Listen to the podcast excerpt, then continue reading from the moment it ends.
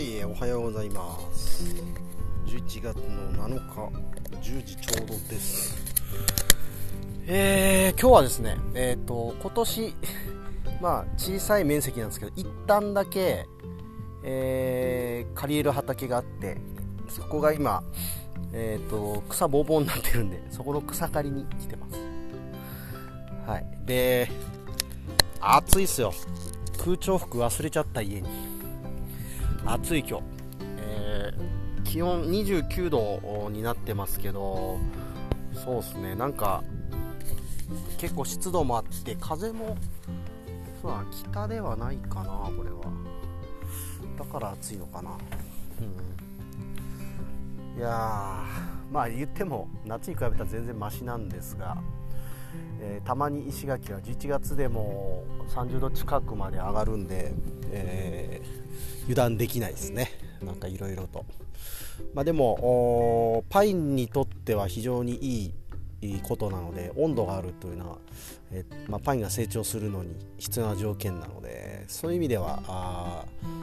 ね、もう植え付けた後にこういう温度になってくれると早く根っこも伸びてですね、え生育も良くなるということなんで、えー、まあ、非常にいいことなのかなと思いながら、まあ、でも今日はあ草刈り除草作業だけちょっとやってね3時には上がろうと思ってますけども。はい、えー、でですねそう。昨日実はですねえっ、ー、と僕はあのきりたんぽ鍋に呼ばれて鍋食ってたんですけど、えー、タタンバーという、まあ、僕らのね、えー、行きつけの立ち飲み屋タタンバーのオーナーのタカちゃんですね。俺の同級生なんですけども、えー、タカちゃんからで珍しく電話があってでなんだろうと思ってかけ直したら、えっと、なんとですね、えー、石垣ラジオのリスナーさんが今タタンバーに来てるっていう話で。時間もあれ帰る時も12時ぐらいだったと思うんですけど、まあ、とりあえず1回会いに行くかということで、えー、タタンバーにそのリスナーさんに会いにリスナーさんってね言っている方に会いに行ったんですけども、えー、まあ、話聞いてたら、えっとね、出身があのこっち石垣島らしくてで今は、えーと福岡に住んでいるということでした。えー、でまあなんかその運転の仕事ドライバーの仕事をしているのでそれでやっぱポッドキャストをよく聞いてるみたいで 普通にあの石垣ラジオもよく聞いてくださっててですね、えー、まあ、タタンバー自体が、あのー、ねえーと、オーナーの今言ったタカちゃんがねゲストで出てくれてたんでその話とかも、えー、ちゃんと分かっていてあこれはちゃんと聞いてくれてるんだなっていうのでねちょっと嬉しかったっすね。初めてなんかこう全く知らない人か。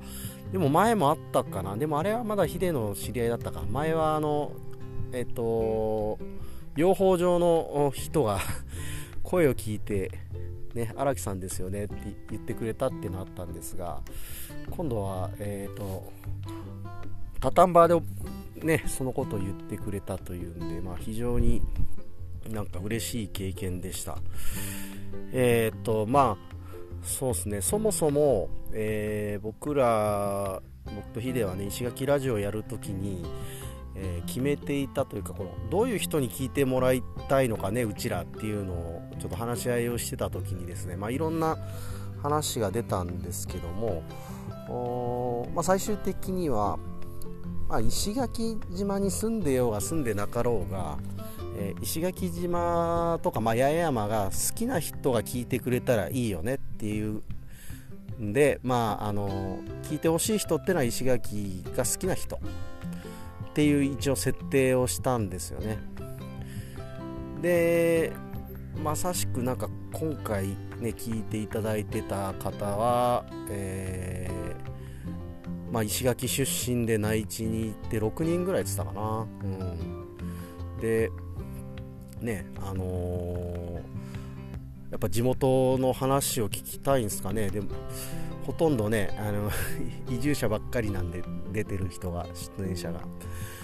えー、なんでね楽しんでいただけたのかななんて思いながら、うん、昨日はいろいろと話をさせていただきました、えー、まあおかげさまでね本当に、えー、誰が聞いてくれてるのかわからないんですが、えー、安定的にですね最近は、え配信した回をがだいたい80人ぐらいの人にはなんかコンスタントに聞いてもらえてる感じですよね、まあ、時間経てばそじわじわ伸びていくんですけど、うん、ありがたいですもう本当に、えー、で今ねしばらくちょっと収録ができない状況というかみんな忙しい時期でですねゲストさんがなかなか決まってなかったんですよ。はい、で昨日もねその鍋つつきながらまあ石垣ラジオでも最近はあれだよねっつって。ちょっと毛色の似た人ばっかりでちょっと飽きてきたなみたいな話をですねあの初回のゲストの下地さんにされましてね、